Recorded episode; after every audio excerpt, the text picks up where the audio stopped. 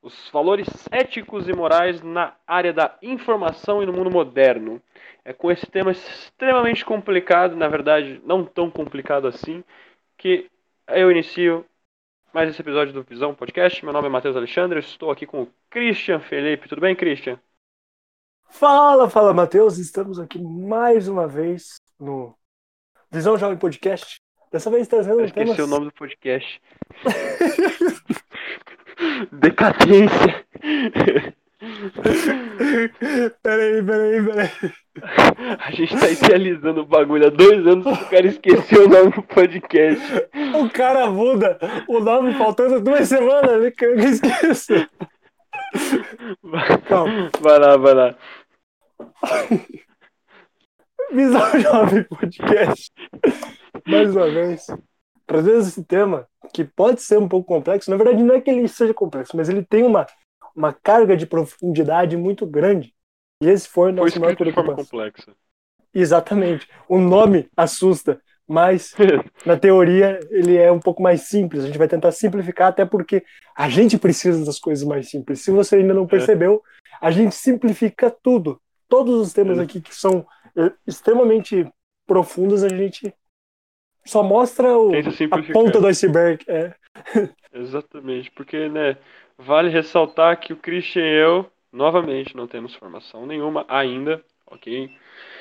Somos 2 jovens entusiastas de história e filosofia e gostamos de falar. Gostamos de falar merda também. Nada impede nós de fazer isso. Às vezes. Na maioria dos casos a gente gosta de estar certo, mas se não... falar merda também é interessante. A internet, eu e o Christian, a gente já tá muito acostumado com isso. É algo que a gente cresceu vendo. Pelo menos no meu caso, eu sempre tava na internet. Eu tô na internet desde os meus 4 anos de idade, desde 2007. Na verdade, eu me lembro vagamente de ter mexido pela internet na primeira vez em 2006. Na verdade, eu não lembro, tem foto minha. Porque eu não lembro de quando eu tinha 3 anos. Mas tinha foto minha. Em 2007, eu lembro de ter escutado Like a Stone, do Audioslave, pela internet. Isso eu me lembro. Foi a primeira vez que eu vi um rock and roll pesadão na minha vida. E, anos depois, mais de 3 anos depois, a gente está aqui discutindo quais são os benefícios, malefícios, como que a gente tem que agir na internet, o que a internet faz... e como que as pessoas se comportam na internet. Christian e eu, a gente veio da mesma denominação, que era a denominação de creepypasta, de terror. A gente se encontrou nesse mundo, e era um mundo onde as pessoas agiam de forma estranha, né, Christian? Lembra? Na parte de comportamento... Decadência. Calma, eu vou explicar o que tá acontecendo. A gente tá gravando, é que vocês vão ver isso em outra data. Mas a gente já tá no último... a gente gravou 4 programas já. E aí tá difícil, mas a gente vai conseguir. Eu consegui. A gente vai conseguir. Então, assim, ó, já que o Matheus levantou essa parte de lembrança muito boa, e a gente tá falando de comportamento das pessoas na internet, realmente é um comportamento diferenciado. E eu vou dizer o porquê. Porque eu lembro de ter ganhado meu PC, já que o Matheus já contou a historinha dele, de como ele entrou na história. Como ele entrou na internet? Entrar pra história ainda não. Na história ainda não, mas vai entrar. Amém, seguinte, amém. Ó, eu ganhei meu PC em 2008, inclusive o primeiro contato com a internet foi em 2008, e aí eu peguei toda aquela fase de... eu lembro de ter assistido os primeiros vídeos do... minhas lembranças. É Minecraft. Pena que seja Minecraft. Eu também. Eu tô nessa. Minecraft, Felipe Neto e Cauê Moura. Ah, meu Deus. E Terror Bionic. Terror Games Bionic. Terror Games Bionic. Primeiro canal de vídeos de jogos de terror que eu vi foi o Terror Games Bionic. E Felipe Neto, eu lembro de ter assistido o vídeo que ele fez de Crepúsculo no dia que saiu. É uma lembrança feliz, mas é uma lembrança. É uma lembrança. Voltando no tempo que a gente já se conhecia, já falava do mundo das creepypastas, é sim um mundo muito esquisito, e eu vou dizer o porquê. Porque as pessoas do terror, elas têm que ser macabras, não sei se vocês já perceberam isso. Tem que passar o medo nos vídeos, tem que ser malvado. E eu era uma criança, quando eu comecei meu canal no YouTube, que eu já tive um canal de terror no YouTube, que inclusive foi derrubado pelo Google e por umas pessoas que deram strike, foi derrubado o algoritmo, cacete, enfim. Sabe aquela confusão que deu com vários canais perdendo, enfim, levando strike, vários canais de terror se perdendo no caminho porque o YouTube simplesmente quis acabar. Então, eu achei que não ia atingir o meu canal por não ser um canal pequeno, mas atingiu também. Enfim. Foi triste também. Foi muito triste. Velho, eu lembro até hoje do último vídeo que eu gravei há 2 anos atrás. Mas vamos lá. Caramba, faz 2 anos já. Não quero chorar, faz 2 anos já. Mas não quero chorar aqui. E o que acontece? Naquele momento eu já percebi que eu era um moleque de, sei lá, tinha o quê? Meus 13, 14 anos naquela época. E eu gravava vídeos. E o pessoal não perdoa, tá? Eu percebi que o pessoal não perdoa criança na internet. Isso é verdade. Porque era uma criança, e eu entendo hoje o bullying que eu sofri naquele tempo, nos comentários. O pessoal falando, não sabe nem ler, não sei o que, você não sabe editar, a tua câmera é ruim, teu áudio é ruim, não sei o que. Você imita um Bullplay, eu nunca esqueço até hoje, o dia que eu escutei, você imita um Bullplay. Eu falei, meu Deus do céu, esse mundo não é pra mim, cara. Nossa, o Bull era referência na época, né? Era muita referência, e daí falaram que eu imitava ele. Pra mim foi uma honra, então. Todo mundo imitava o Bullplay. Lógico. Todo mundo imitava o Bullplay. O cara foi o primeiro, assim. Ou era o Bullplay ou era o David Eric. Todo mundo imitava esses dois, até hoje. E daí eu percebi que na internet as pessoas são muito... Ali eu comecei a perceber que elas são muito cruéis. A internet é muito cruel com as pessoas. Por quê? Porque eu era só uma criança, eu não sabia o que eu tava fazendo, curtia fazer vídeo de terror. E só isso, entendeu? Eu só fazia meus vídeos lá de boa e de repente ver as pessoas me xingando tudo mais. Só que isso é uma questão muito interessante, porque de hoje, se for comparar, mesmo com essa infelicidade, meu primeiro contato com a toxicidade da internet, das pessoas da internet, foi o canal que mais deu certo no YouTube meu até hoje. Porque foi a maior infelicidade pessoal, mas foi o que mais deu certo até hoje, em termos de visualização, pessoal, inscrição e tudo mais. Eu lembro que na época que a gente tava fazendo, assim, o pessoal mais underground, do terror, assim, era mais violento. A gente olhava pro Horror World do BR, né? Falava, caramba, o moleque tá voando, velho. É louco, cachoeira. Sim, a gente... Quando eu consegui bater 10 mil visualizações em um vídeo, eu fiquei em choque. Porque na época que eu tava, já tava os milhões de views, né? Já não existia isso. Já tinha inscritos de youtubers de milhões de views. Mas eu bater 10 mil views num vídeo, pra mim foi o ápice do bagulho. Aquilo foi tenso. Mas é isso, é uma fase muito boa. Mas é aquilo, tive que lidar com os dois pontos. A parte boa de ver as coisas subindo, as coisas dando certo, fazendo o que eu gostava e tal, sendo um moleque, e daí sofrer bullying por ser um moleque que tenta fazer algo sério, falando de assassinato, falando de morte, contos... O pessoal do terror, na época, eles gostavam de se achar o mauzão. Aí você tinha uns bandos de moleque de 13, 14, 15 anos se achando mauzão, satanista. Sim. Né? Eu faço ritual de lagartixa e eu mato baratas, e sacrifico as baratas pros cramunhão.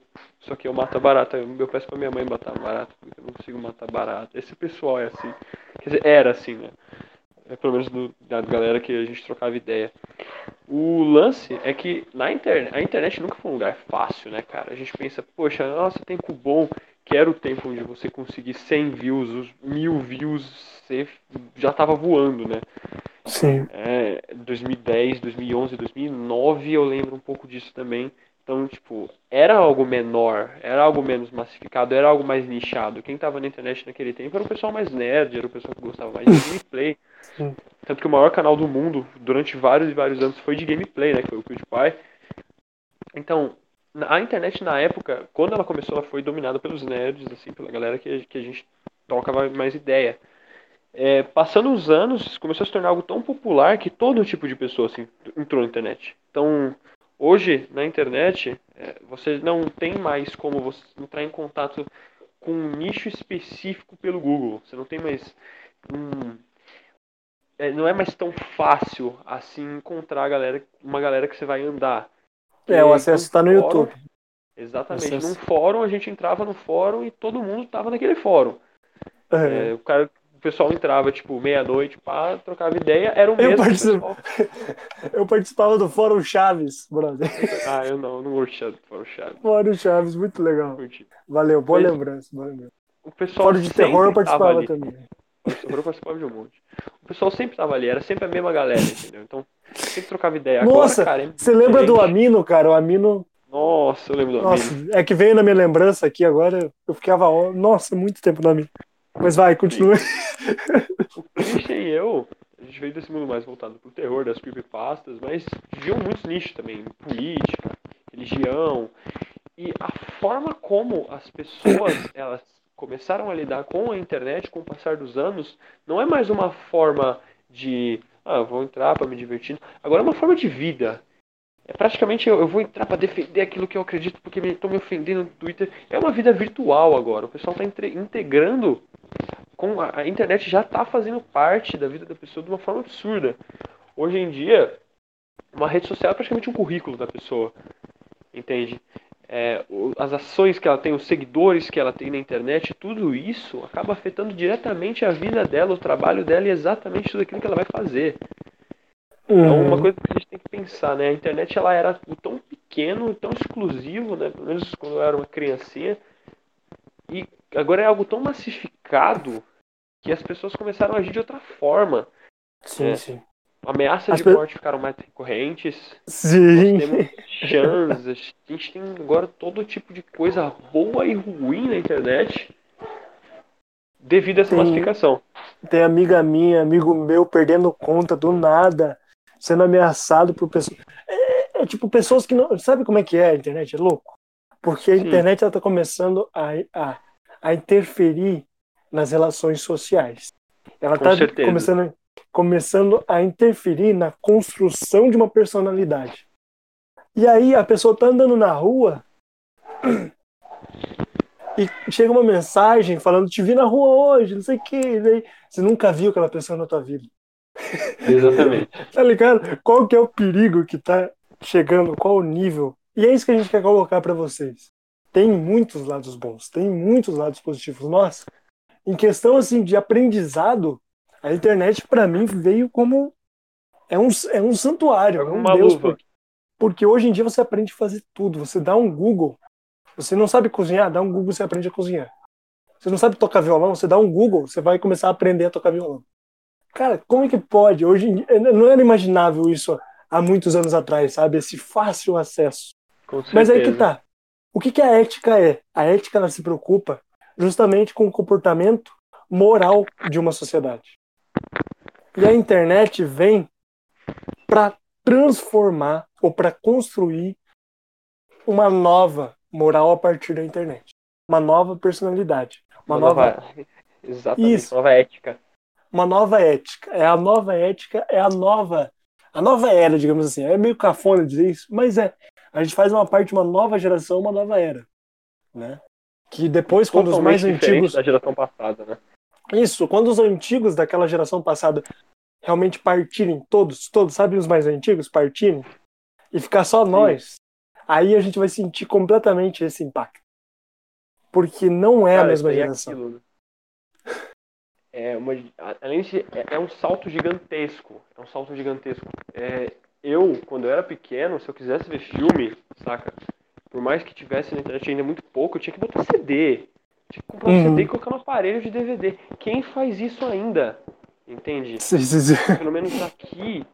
Aqui eu não vejo muita gente mais fazendo isso. Aqui eu vejo que Netflix, Amazon Prime, ou até mesmo sites de pirataria aí, tomaram conta completamente do negócio.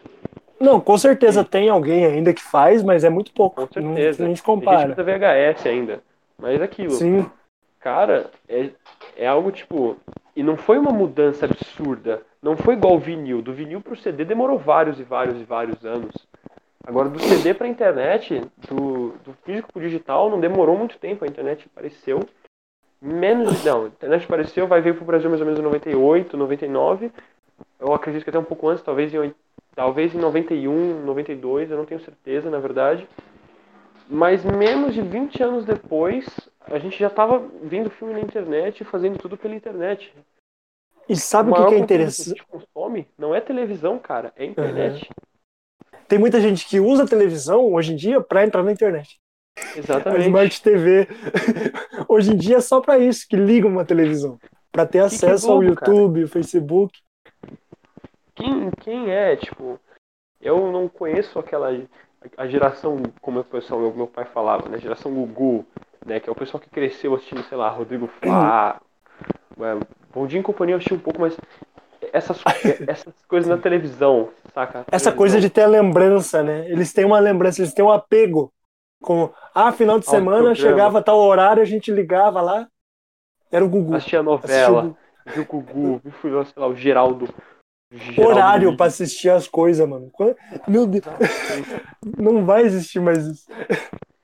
Agora você pode assistir o que você quiser, a qualquer hora que você quiser. E o rádio também tá sendo completamente mudado pelos podcasts agora, né?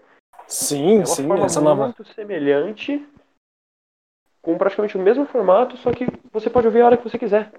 E fez exatamente o que a gente não imaginava antes, tanto a televisão quanto o rádio. O rádio ele teve que se adaptar à mesma fórmula que o podcast usou, que é o fácil acesso. Você pode ouvir esse podcast que nós estamos fazendo aqui, a gente espera de coração, com fé em Deus, que você possa ouvir ele em qualquer plataforma que você colocar. Ah, essa plataforma aqui, vai estar lá, Visão Jovem Podcast. Isso não tinha antes.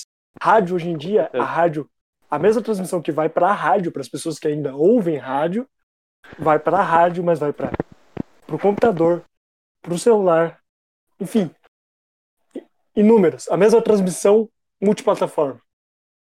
Televisão. Hoje em dia você paga na TV a cabo. Hoje em dia a TV a cabo também está falindo. Mas tem as rádios que você dá para ouvir pela TV também. Então, velho, olha como se abriu o mercado, né? Então as televisões também fizeram isso. Hoje tem Globoplay, tem... Enfim. Toda televisão tem que ter um aplicativo pra celular.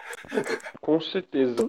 Uma coisa que eu tava vendo, cara, que tipo, no Brasil, a televisão ainda é maioria. Entende? Uhum. Isso a gente não consegue discutir muito porque grande parcela da nossa população não tem internet, ou os mesmos que têm já cresceram no costume de assistir televisão, né? Então, porque a gente tem que ver que ao mesmo tempo que 50% tem acesso à internet, 50% ainda não tem. Então eles ainda usam televisão, rádio. Ah, lembrando que o Christian e eu, a gente tá tirando esses números da bunda, tá? Exatamente, eu só quis fazer uma comparação pra, tipo, fechar os 100%. 50%. A gente não tem dados reais, tá? Se vocês tiverem... Mas eu tenho certeza, ó, o meu achismo é que, assim como tem muita gente que tem acesso à internet, que é lógico, de 2009 pra cá, irmão, muita gente ainda não tem. Mas com certeza. Então eu acho que assim, não é que vai acabar logo, acho que vai demorar alguns anos para a internet realmente dominar, porque a internet veio para dominar. As plataformas de streaming veio para dominar, para mudar a nossa realidade e a nossa forma de chegar à informação de forma facilitada, né? Mas aí vem essa parte, né, que a gente sempre fala do comportamento, ética, enfim. Cara, o comportamento na internet, a gente pode ver que ele muda de tempos em tempos, né? Ele muda muito rápido, é algo muito... Eu mesmo, que sou jovem, às vezes não consigo acompanhar todas as coisas que acontecem.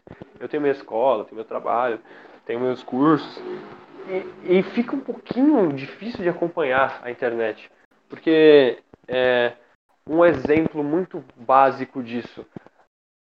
No começo do ano passado... Até o meio, a gente não tinha a famosa cultura do cancelamento. Entende?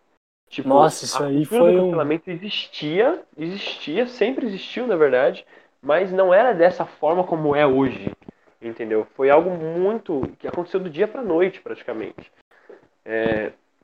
Uma coisa que também acontece do dia pra noite foi o lance do YouTube. O YouTube baniu os canais de terror, praticamente. Do dia pra noite, sabe? A plataforma mudou do dia pra noite, entende? Todos os dias a gente tem novos hábitos surgindo, novos hábitos morrendo, tanto no YouTube, como no Twitter, como no Facebook, em todas as outras plataformas. Só que esses hábitos que surgem, que aparecem, que não aparecem, muitas vezes eles não são com o intuito de melhorar, mas sim de calar outra pessoa, ou de prejudicar, destruir a vida de outra pessoa. Isso é ético? Isso é moral? É certo isso? É a mesma coisa quando você faz um ato, por exemplo, bom, né? E aí você vê aquilo como algo positivo, um ato positivo, digamos assim. Você ajudou alguém. Mas aí, quando você falta com a tua conduta disciplinar, por exemplo, um ato de corrupção, que já é tão comum aqui no nosso país. Infelizmente. Quando acontece a corrupção, isso é algo bom? Isso é algo ruim? Todo mundo vê como algo ruim. Mas para a pessoa que cometeu, aquilo é algo bom. Entendeu? Então, as diferenças de ética e moral, elas pareiam muito sobre essa dualidade, sabe? Tem uma dualidade muito grande aí. É uma questão muito difícil de ser respondida, porque sempre vai ser algo como... Para algumas pessoas não se importam com ter ética, elas acham que cada um tem a sua, mas eu acho que não, eu acho que a sociedade molda uma ética, a sociedade molda bons modos, a sociedade molda as leis, a sociedade molda e interfere no comportamento. E sabe o que é interessante nos negócios de falar de voltar anos atrás? Para algumas coisas que estão morrendo, para alguns costumes que estão morrendo e novos que estão surgindo, é que essa aceleração na mudança causou nas pessoas algo muito interessante, que foi a necessidade de fazer elas voltarem ao passado. Tanto que voltou a ser produzido disco, a vitrola, o vinil, as roupas antigas, as séries baseadas nos anos 70, 80, 90... As roupas, tudo, os costumes. As pessoas estão sentindo a necessidade de viver numa época que elas não viveram. Porque exatamente. Viver em algo, viver numa realidade tão tecnológica, tão rápida, tão apressada, tem as suas vantagens, mas é muito desgastante. Eu acho que esgota as pessoas. As pessoas sentem a necessidade de exatamente. Voltar ao que era mais comum, ao que era mais normal anos atrás. Completamente. E também tem aquilo, né? Eu não sei se você partilha do meu sonho, mas meu sonho é me enxar no meio do mato e viver sozinho. Não, brincadeira, também não é assim. A sociedade como a gente está hoje, isso acontece com tudo. É uma coisa que eu parei para pensar. Eu achava que acontecia em pontos e nichos específicos, mas é com tudo, cara. A música que a gente ouve, a música que a gente está ouvindo, muitas pessoas, principalmente o pessoal mais voltado pro rock, muitas pessoas do rap também, enaltecem as músicas do passado. Enaltecem música dos anos 80, enaltecem música dos anos 60, até tem esse movimento agora. Então, nós estamos escutando as músicas do passado. O pessoal do rock tá escutando Nirvana, tá escutando Metallica, tá escutando Iron Maiden. Por mais que o Metallica e o Iron Maiden sejam bandas que ainda estão na ativa, são bandas antigas. Entende? Da década de 80, 90. Então, esse sentimento pelo passado, ele é muito forte ainda na nossa sociedade. E na internet ele se mostra cada vez mais, né? A gente teve a ascensão dos filmes cult. Você lembra disso? Os filmes preto e branco, todo mundo assistindo filme preto e branco, todo mundo altamente refinado. Lembro. Cada tarde. Eu não sei se todos da internet partilharam esse momento comigo. Mas eu, por exemplo, lembro de eu, pessoalmente, agora que eu tô mudando. Mas eu sempre gostei das coisas mais antigas. E sempre fui julgado por isso, porque eu sou de 2002. Mas eu lembro de ter assistido o Rei Leão na fita. Fita do Rei Leão. Eu assisti no VHS. Acho que todo mundo assistiu a fita do Rei Leão, porque, mano... E é algo extraordinário, você vê aquilo. Tinha um rádio aqui em casa também, que era muito moderno pra época. Que tinha altos botões, dava pra gravar o programa, dava pra pôr fita, dava pra pôr CD. Esse nossa. Era bom, hein, velho? Esse era bom, muito bom, velho. Aqui não tinha assim, não. Aqui era um pouco mais tranquilo. Era aqueles grandões que você tinha que puxar uma antena e ficava dando interferência de 10 em 10 minutos. Mas assim, voltando pro nosso tema. A gente tá fazendo uma sessão nostalgia aqui, um negócio nostálgico, mas acho que essa a pegada do... Porque normalmente a gente sabe qual assunto a gente vai falar, a gente tem os temas já. Mas sempre quando a gente entra para estudar sobre os temas e ver o que a gente vai falar, é sempre uma surpresa. Porque dependendo dos temas que a gente escolhe, vai causar uma reação totalmente diferente do que a gente está esperando. Então, por isso que às vezes a gente se perde, mas a gente volta. Tá? É o seguinte, eu digo assim, sobre a cultura do cancelamento, talvez ela tenha a ver ou não, sobre isso que a gente falou, é algo muito importante, até porque a gente passa aí por uma situação que várias pessoas... Já foi cancelado, né, cara? Eu já fui cancelado, então eu sei... Eu já tive que fazer vídeo me explicando, né? Então, se eu já fui cancelado, imagine se você aí, cidadão comum, assim como eu, que nos ouve, um dia não pode ser cancelado assim, por uma coisa pequena, sabe? E eu também... Cancelamento é só pra artista grande. Não é, cara. Não é só pra artista grande. E esse que é o problema. Eu achava também que era só pra artista grande. Até eu ser cancelado. As pessoas estão cancelando por tudo, né? Não estão só cancelando o artista também, cara. Estão cancelando, sei lá, o Joel da padaria comentou na... O Joel da padaria fez um comentário aqui pra mim e falou, sei lá, o que ele poderia ter falado. O Joel aqui da padaria falou que nunca, sei lá, nunca namoraria uma mulher trans, um homem trans, uma mulher trans, perdão. Isso, se você pegar, tirar de contexto, ok. E se você inventar alguma coisa e detalhar aquilo ali com... Ele falou isso porque ele é transfóbico. Já pode ser um motivo para cancelar, é uma frase boba, uma opinião do cara. E é algo simples até. Ou, sei lá, um cara ele faz uma piada de judeu no bar com os amigos dele. Aí, na hora que ele fez a piada, passou um cara na frente do bar e falou: eita, piada de judeu. Putz, cara, desculpa aqui, eu tenho que twittar o que você escreveu agora. E o cara tá cancelado no dia seguinte. No dia seguinte, os amigos já não falam mais com ele. A empresa do cara já tá toda olhando torta pra ele também. Então, não é uma coisa grande. Na verdade, isso sempre aconteceu, cara. A sociedade sempre se linchou, entendeu? A gente sempre teve linchamento. Só que agora a maioria é virtual, né? E é um pouco pior.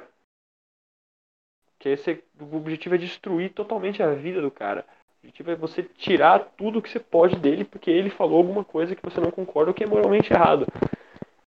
Eu não sei até que ponto a cultura do cancelamento é justificável. Eu não sei até que ponto a gente pode falar, não, isso é justificável. E eu também não sei até que ponto isso beira o absurdo. Então, pra mim, nesse quesito, a ética e a moral no mundo da internet, a forma como a gente tem que levar, a forma como a gente tem que estudar os nossos comportamentos, a forma como a gente tem que basear a nossa moral, não é simplesmente usando como base as leis do nosso país, ou o que nós achamos ser certo ou errado. Mas sim usando como base o conceito de que pessoas são pessoas e pessoas falam aquilo que pensam, sendo ruim ou bom. Sim, a partir desse conceito, a gente consegue saber como a gente vai agir para lidar com essas pessoas quando elas falarem alguma coisa que a gente discorda. É liberdade de expressão. E eu estou sendo filósofo agora, eu vou tomar meu chá aqui e ouvir música clássica. Você filosofou mesmo, que até minha internet caiu aqui no meio da gravação, espero que não tenha interferido em nada. Mas eu tenho certeza que foi uma bela filosofia. Você perdeu tudo, mano. Nossa, eu tô falando sozinho aqui faz 30 minutos. Mas é o seguinte, eu tenho certeza que você estava falando do cancelamento e do João da padaria. Eu peguei essa parte. E daí... Okay. Você ouve depois do podcast. Daí a gente vai... Eu vou ouvir depois na íntegra, eu vou ouvir. Mas é o seguinte, é assim mesmo, gente.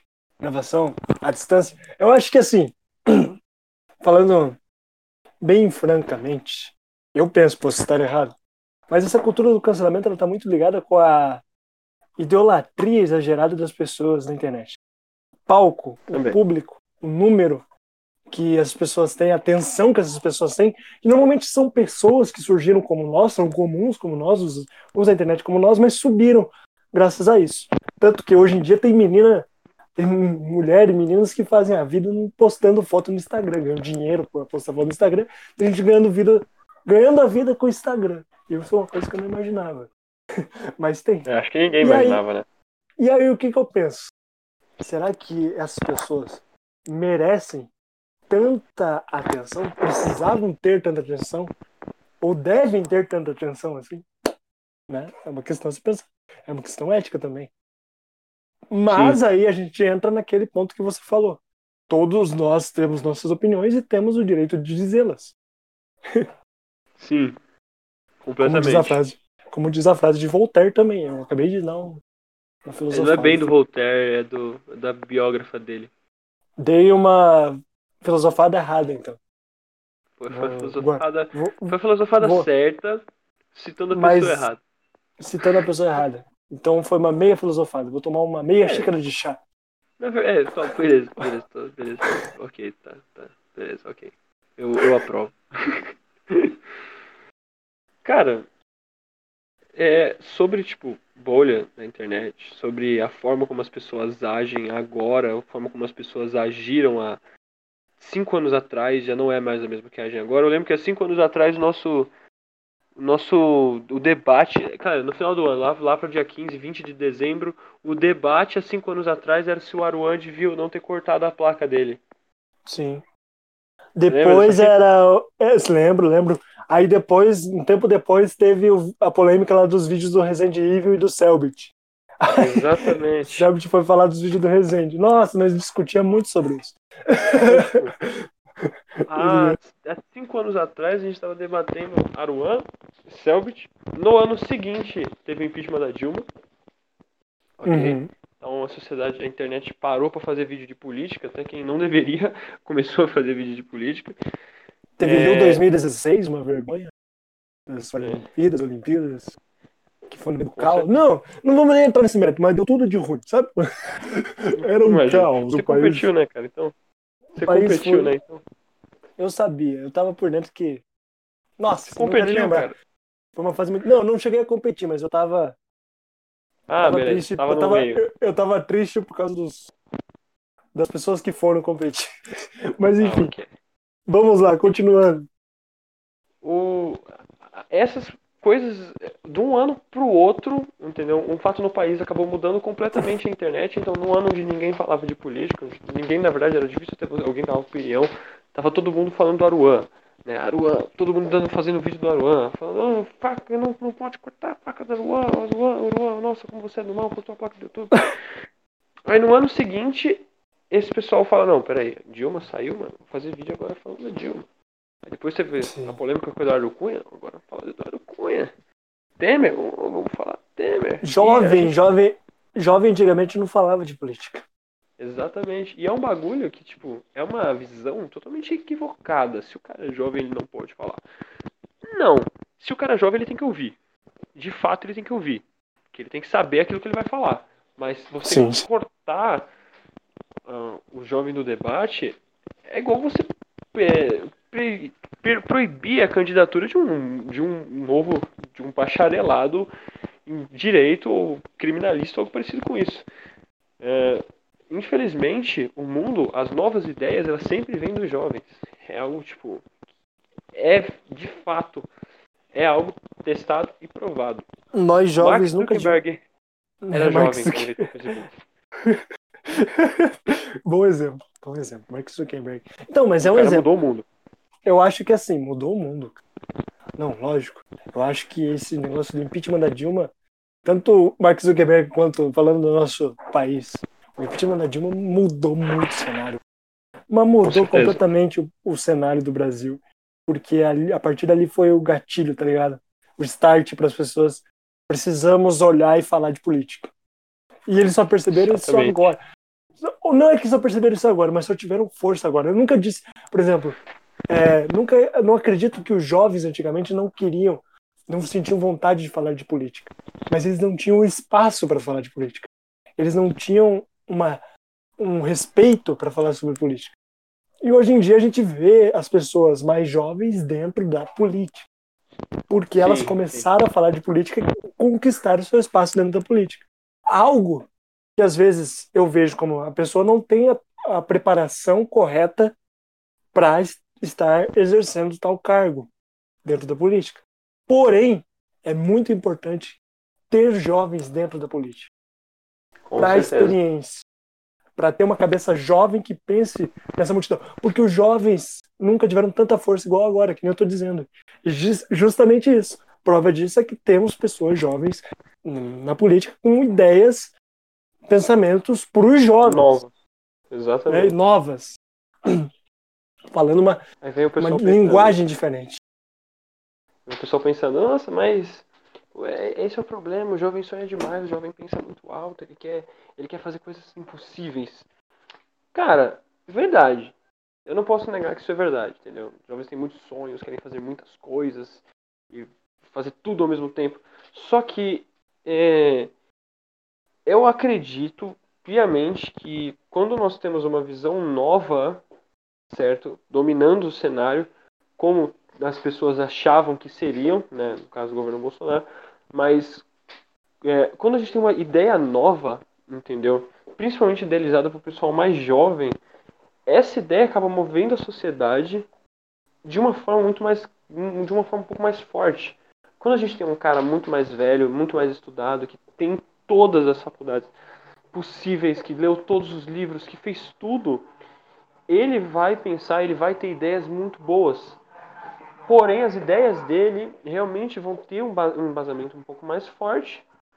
Só que não serão ideias totalmente novas. Não vai ser algo, não revolucionário, mas não vai ser algo completamente novo. Não vai ser uma nova ideia de fato. Entende? Não vão chegar, e não vai chegar, não vai atingir quem precisa ser atingido. Exatamente. Porque hoje em dia, se você quer, você tem que atingir os jovens. Exatamente. Cara, os maiores programadores do mundo falavam pro Bill Gates que era impossível o cara fazer aquilo que ele estava fazendo com Windows. É muito código subindo ao mesmo tempo. Então era impossível fazer aquilo ali. O Gates jovem conseguiu.